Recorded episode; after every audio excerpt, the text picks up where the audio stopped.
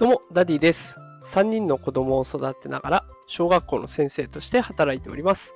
このテクラジでは、AI や NFT といった最新テクノロジーを使った子育てや副業のテクニックを紹介しております。さあ、今日のテーマは、生成 AI が子供に与えるメリット、デメリットというテーマでお送りしていきます。さあ今日は AI× 子育て、これをテーマにね、放送していこうと思います。で、今回この放送をするにあたってね、一つ気になる記事があったんですね。フォーブスジャパンさんが出している記事の中で、生成 AI が子供の成長に与えるリスクというタイトルの記事がありました。で今回はね、この記事を参考にしながら AI が子供に与える影響っていうのをまとめていこうと思います。えーまずはね、生成 AI って何っていうところから話をしていきます。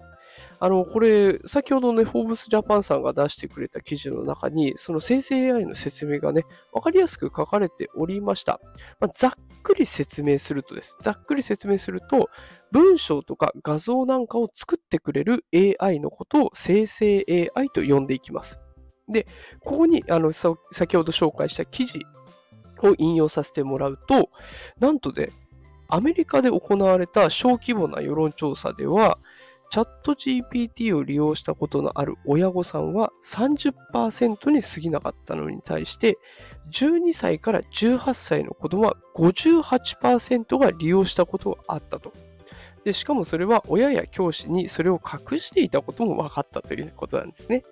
で、えーしかもチャット GPT を知っている人のうち、実際に利用している人の割合っていうのも、年長層よりも若年層、若い人たちの方が高いっていうことも、えー報告として挙げられているということで、まあ、子供のね、生成 AI を利用している人の数は親よりも多いという調査結果が出ているんですね。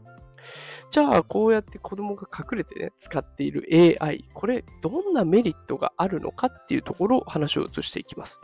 えメリットは大きく分けて3つあるかなと思います。1つ目、学習サポート。2つ目、想像力の向上。そして最後、何でもできるというところですね。学習サポートっていうところでは、なんとね、チャット GPT によって、もう全世帯全員が無料で家庭教師をゲットしたような状態になります。チャット GPT を使えば、宿題とか授業でわかんないポイントを質問するだけで、ね、的確に答えてくれるし、しかも答える時の言葉、これを中学生でもわかるようにしてとか、小学校3年生でもわかるようにしてとかってピンポイントで年齢を伝えると、それに合った言葉に変換してくれるんですね。だから子供が見ていても分かりやすく回答をしてくれるということで、学習サポート非常に有効的です。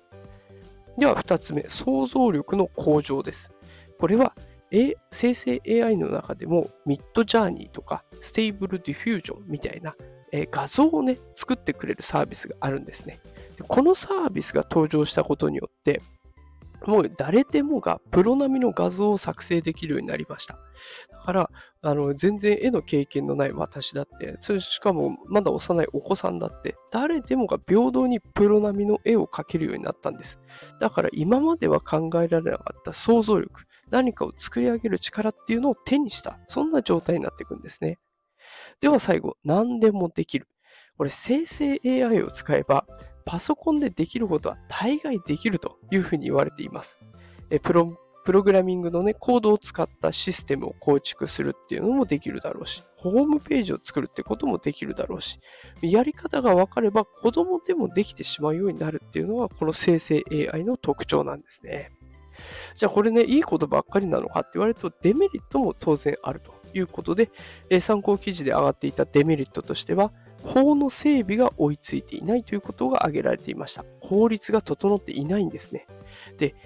AI が急速に成長しているので、この法整備が間に合わないという現状があります。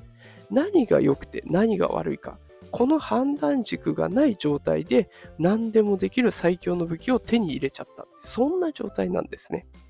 で、今までの事件の中でもね、AI を使った事件がたくさんありまして、詐欺グループが AI で人間になりすまして振り込み詐欺をした。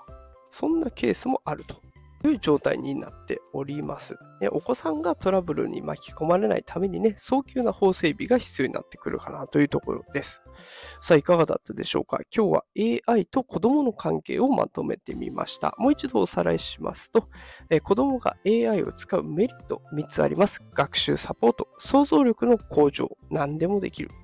で、デメリットとしては法律的に悪いことを無自覚にやってしまう。そういう可能性が出てきます。お子さんがね、AI を活用する際にはまだまだ大人のサポートが欠かせない状態。やっぱり法律が整ってないのでね。で、お子さんのために、やっぱりここは一つね、大人の皆さんが AI の活用方法を学んでいくって、そんな必要があるのかなと思っております。ね、あの、もしこの AI の情報知りたいなという方いらっしゃいましたら、えー、私毎日 AI とか NFT の情報を発信しておりますので、よかったらフォローボタンポチッと押して、また聞きに来てください。朝5時に毎朝放送しておりますので、よろしくお願いします。さあ、ということで今日も最後まで聞いてくださってありがとうございました。